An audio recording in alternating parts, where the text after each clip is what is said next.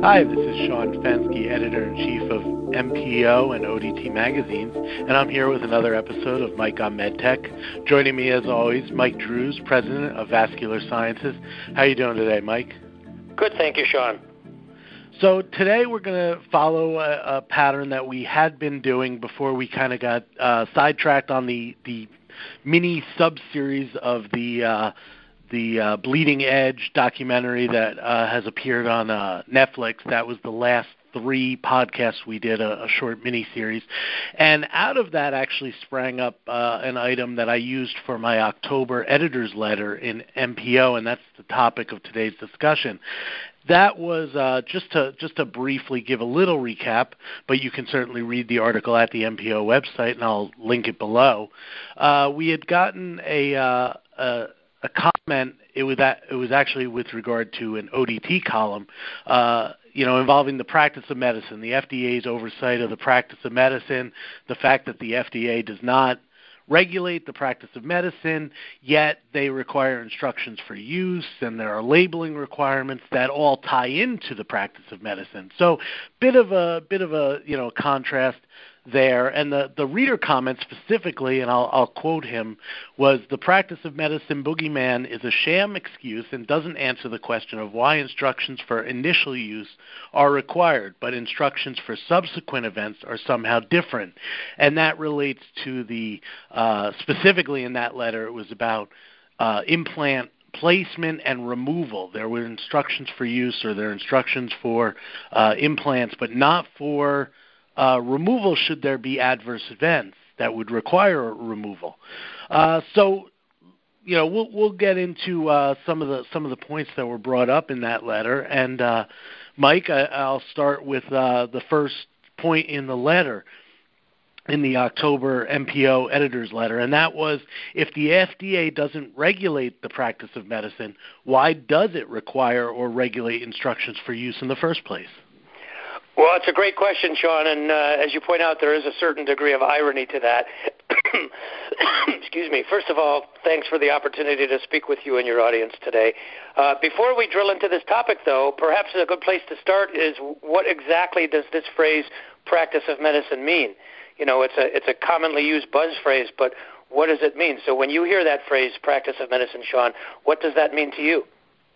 To me that comes across as the doctor or surgeon in their normal uh, medical routine. But you know, I I certainly could be wrong, and please clarify for us.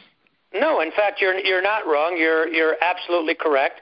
Okay, Practice perfect. of medicine literally means how does the uh, clinician, a physician, a surgeon, a pharmacist, a nurse, whoever, uh, how does how do they use our products in order to do their job, whether it's a medical device or a drug or what have you. Um, and as you pointed out, FDA does not regulate the practice of medicine. That is, FDA cannot tell physicians what to do. The only thing they can do is tell us, meaning industry, what to do. And the simple reality is, Sean, once our product leaves our door, and again, this is true not just for medical devices, but for drugs as well. Once our product uses, leaves our door, we as a manufacturer have absolutely no control how it's going to be used. Um, and this gets into the very interesting topic, which I think we've talked about before as well, is off-label use and, and everything else. Simply put, a manufacturer can put literally anything on their label that they want, anything that they and the FDA agree. Use our product this way, do not use our product that way. But once again, the simple reality is once our product leaves our door, we have no control over how it's going to be used. Um, which brings us to one of the biggest ironies, I think, in the medical device world, and that is, as you've pointed out, FDA does regulate the, our medical devices, but they do not regulate the procedures in which those devices are used. And the question for all of us is, we've been doing this for an awful long time, for, for decades, but does it make sense? Can we separate the safety and efficacy of a medical device from the procedures in which they're used? In my opinion, absolutely not. It doesn't even make sense to try, but that's in fact what we've been doing for de- for decades. And this is one of the many interesting differences between medical devices and drugs, Sean, and that is the efficacy and sometimes even the safety of a medical device is not only a function of the procedure, but it's also a function of the skill level of the user. In other words, simply put, I can put one device, say a catheter, in one physician's hands and get wonderful results. I can take exactly the same catheter and put it into another physician's hands and get abysmal results. So the safety and efficacy of a device is a very strong function of the skill level of the user. This is not true in the drug world. You know, if I give you a pill or if somebody else gives you a pill, you're either going to respond to that medication or not, but it has nothing to do with the skill level of the person giving that pill to you. Right. Does that make sense, Sean? Yeah, I think that's uh, that's a great explanation and, and overview uh, of it. Um, now, coming so back to the coming back to the labeling, let me just finish my my oh, response sure. to the original question because uh, you were asking about uh, the instructions for use. I just want to clarify a little bit of terminology because uh, unfortunately we get very very sloppy sometimes in the use of our terminology. So, what you're referring to, the phrase instructions for use, um, is analogous to directions for use. Um, and the reason why I point that out is because sometimes the phrase instructions for use is abbreviated IFU.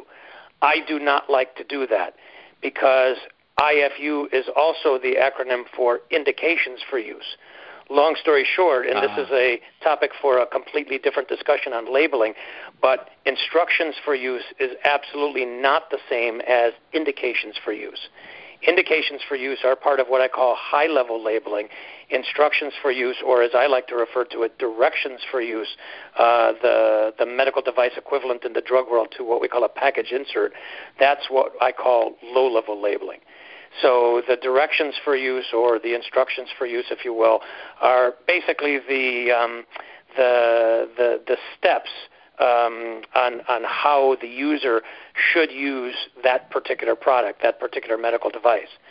So technically, FDA does regulate these things in terms of uh, the labeling. It's factually incorrect to say that they do not. They do regulate them. They just can't enforce them. Does that make right. sense? In other words, FDA will review the directions for use along with all of the other labeling as part of the uh, medical device clearance or approval process. But whether or not a physician or some other user actually follows them, or for that matter, even reads them, that's totally beyond the control of the manufacturer. That's also totally beyond the control of the FDA. Okay. Okay. I think that's. I think you've definitely made that clear now. Um, so then getting it is back, a little bit confusing, I know. so so getting back to the reader's uh, comment, um, you know, is it is it fair to say that they're that they they make? I mean, you kind of already already clarified or, or confirmed, but is it fair the comment that they make that it is a bit of a an unusual situation that the the FDA will regulate the instructions for use or, and not uh, you know, and and that's the reason. But pra- I'm sorry, practice of medicine is given as the reason for why the FDA wouldn't uh, regulate or require a a subsequent uh, instructions for use, such as uh, a removal procedure.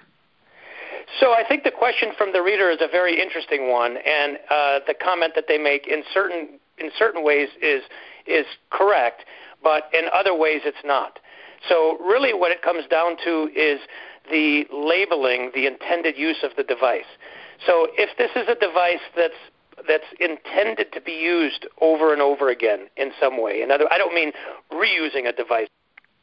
Uh, that the that the same device, uh, maybe it's a it's a second treatment using the device.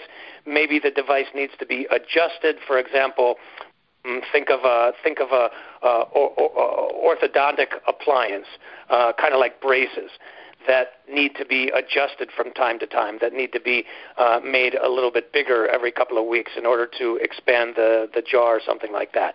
In that particular case, when the labeling uh, indicates the adjustments to be made over time, then that should be reflected in the labeling, and that would be subject to uh, to FDA oversight, at least in terms of the labeling, but not in terms of what the physician or the dentist would do.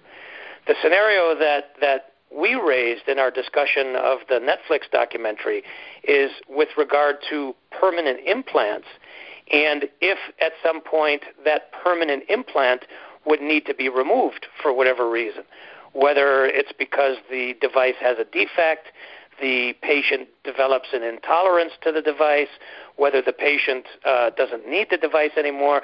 There's a litany of reasons why the, a a device may be removed. Now, here's where it gets a little bit interesting from a regulatory perspective, Sean, because if a device is indicated to be a permanent implant, and by the way, what do you think the word permanent means? Sean? I'm curious. Uh, for I mean, hey, permanent for me would mean you know it's it's going to be in there for at least the lifetime of the patient. But uh, one would like to think that would be certainly the common sense understanding. But permanent in the regulatory sense does not, in fact, what you mean what you just said. Uh, a permanent implant is not intended to meet to, to, to be in place for the rest of your life. As a matter of fact, breast implants, for example, were never intended to be in a patient for the rest of their life. The regulatory definition of a permanent implant is greater than 29 days. Why is it 29 days as opposed to 60 or uh, or 100 or 10 or whatever? I won't get into that. But permanent doesn't necessarily mean what you think it means. Right. More importantly, if a device is indicated to be a permanent implant, and let's just assume for the sake of discussion that it, we, we do mean that it's to be in the patient for the rest of their life, then strictly speaking, from a regulatory perspective, one could argue that if the device is actually removed by the, by the surgeon, then that is off label use because that is inconsistent with the uh, intention of the permanent implant. Therefore, from a regulatory perspective, a manufacturer would not be obligated to uh, have a, uh, uh, a, a removal procedure.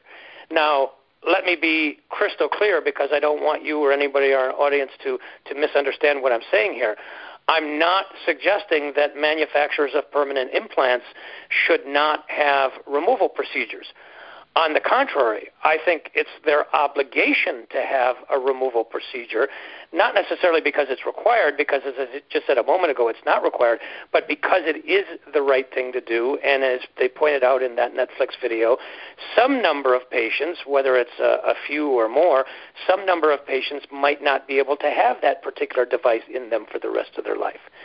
So, from a regulatory perspective, Sean, I just think it's a little kind of um, well, let's just say interesting that if a permanent implant is surgically removed, one can construe that as off label use, and therefore, by extension, no uh, removal procedure would be required. That would not be something that I would advocate, but that would be some a, a conclusion that one could easily draw based on a strict interpretation of the regulation. And as a result, perhaps the regulation does need to be changed. I'll leave that to others to, to decide, but, uh, but, but that's the way I see it. Right, but I, I do I do think it's a, an interesting uh, uh, caveat, and some would say uh, scapegoat, to say that uh, the removal would be off-label, but it does bring it, it's certainly a, a valid and interesting point that you do bring up. Right. Um, it's kind so, of, I, you know, it's kind of to use. I'm not sure if this is an appropriate metaphor or not, but consider an automobile, a car, right? So your car comes with an instruction manual on how to drive your car. But God forbid, if you're in a car accident, should that manual also include instructions on how the fire department can can get you out, uh, you know, of the car if it's if it's smashed up? you know, again, I don't think it's a particularly great metaphor, but I do think it illustrates the point. Right. No, I, I agree with you that it that it does. Um, okay, so so another uh, uh, point related to all this that I brought up in my in my letter, and it was something I had heard from other people. Um, really, you know, more more than a, a couple times was was that the FDA should perhaps be restructured. Uh, so I tied that into kind of kind of this argument and this discussion in that hypothetically, if if the FDA was going to oversee some elements of the practice of medicine, which, as we kind of discuss it more in depth, sounds like a greater nightmare than I imagined uh, when I came up with some of these questions. Uh, but still, we'll we'll we'll we'll go forward with it. If the if the FDA would it make sense to have an exclusively health-centric agency?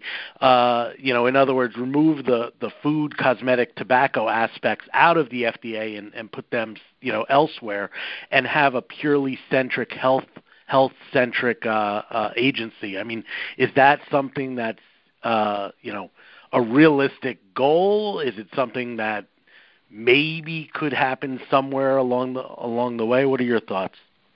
Well, it's a very interesting question, Sean. So, first of all, for many, many years, I've been a strong advocate of restructuring FDA for a whole bunch of different reasons, and perhaps that can be a topic of a conversation in and of itself. But specifically with regard to the practice of medicine, once again, let me be crystal clear. I have never, ever, ever advocated that FDA should regulate the practice of medicine. I think uh, with all due respect to my many friends at FDA, that has disaster written all over it in every language. so uh, that's just not FDA's mission. Uh, the, the, the, the point of our discussion today, I think, is simply as a reminder to uh, all of our industry friends, um, and, and, and that is that of course, labeling is important and directions for use is important and everything else, you know, all those things are important. But at the end of the day, how an actual user, whether that is a surgeon or a physician or a nurse or a pharmacist or even an individual in their home, as more and more medical devices are now home based, as you know, Sean, uh, how the actual user uses our device, regardless of what's on our labeling, is totally up to them and it's beyond the control of the manufacturer and it's beyond the control of the FDA. And that's not necessarily a good thing or a bad thing, but it is something that we have to realize in order to understand the world in which we live and uh, ultimately to make the world and our industry a better place. Okay, fair enough. Uh, so, so we'll we'll go forward. We'll we'll quickly move away from that, and uh, and get on to something a little more closely tied to the the medical device industry, and that's the idea of you know with with new technological advances you know we're seeing things like additive manufacturing emerging and growing in use um, those same technologies allow some unique uh, for lack of a better word, business models where perhaps we could see additive manufacturing technologies in the healthcare environment directly. So whether or not it be in a surgical suite or whether it be in, you know, a, a central supply location, something like that, where you know patient scans are being used to make personalized healthcare uh, devices, whether those be implants or a surgical instrument or what you know whatever it is.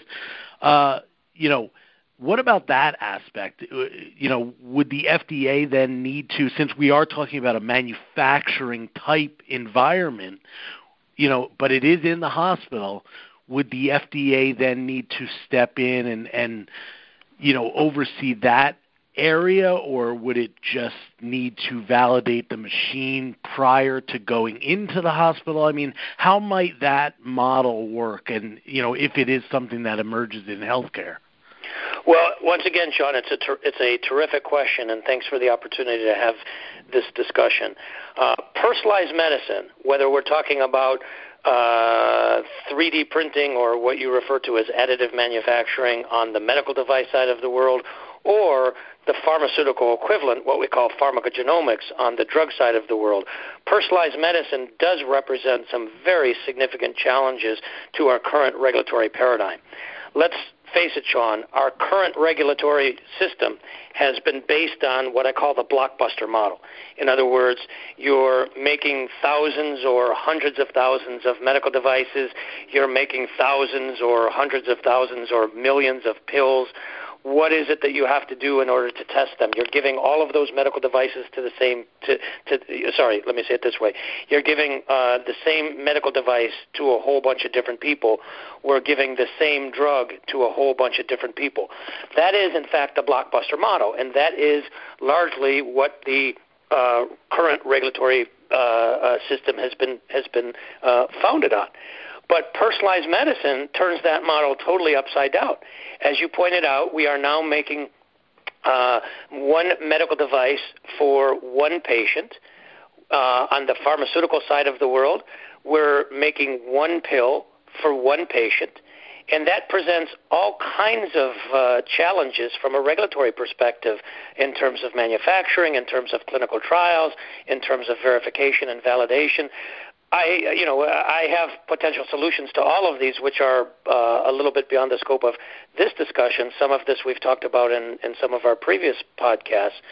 But simply put, if a physician prints a medical device, let's say a knee, right in the OR, and then immediately implants it into the patient, or alternatively, if a physician or a pharmacist prints some pills in the back of a doctor's office and gives them to the patient on their way out of the office. And by the way, Sean, that's not Star Trekky. We have the technology to to do exactly that right now. I've helped to uh, to to develop some of that myself. As you can imagine, that does present some some pretty strong, uh, pretty significant regulatory challenges. I think the solution, in a nutshell, Sean, you you hit the nail on the on the head a moment ago uh, by pointing out that FDA approves medical devices and drugs, but they do not approve the procedures, the manufacturing methods in which they're the, in which they're made.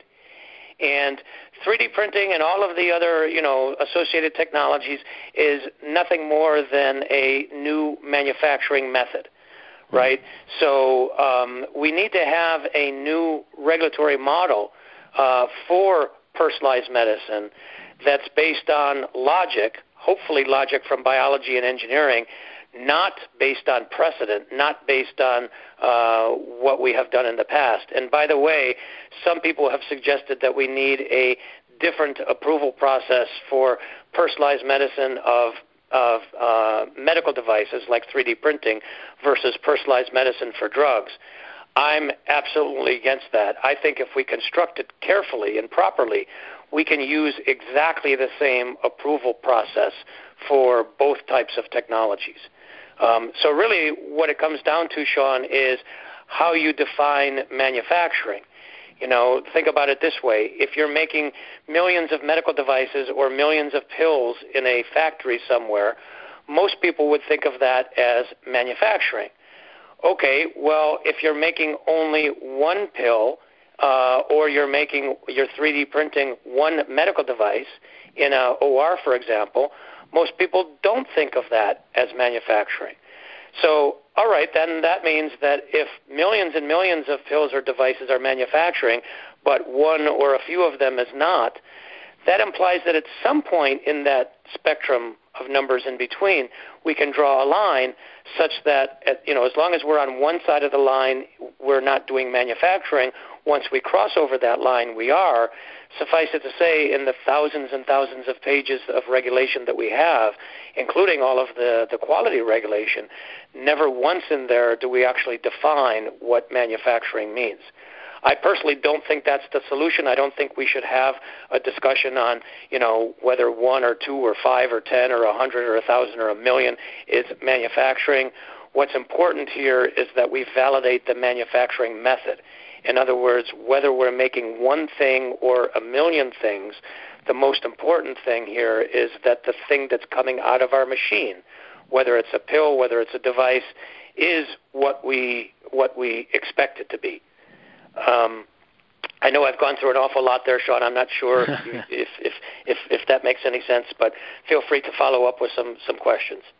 Well, unfortunately, I think that's all the time we have, but that may be a jumping off point for an upcoming podcast where we we go more into depth on that very topic, and I think that would be a certainly a good one, uh, given you know what's happening in the industry with additive manufacturing and 3D printing, and uh, you know I don't want to say a lack of regulatory oversight of those, but certainly uh, a regulatory system that may not be up to par uh, for for overseeing that area.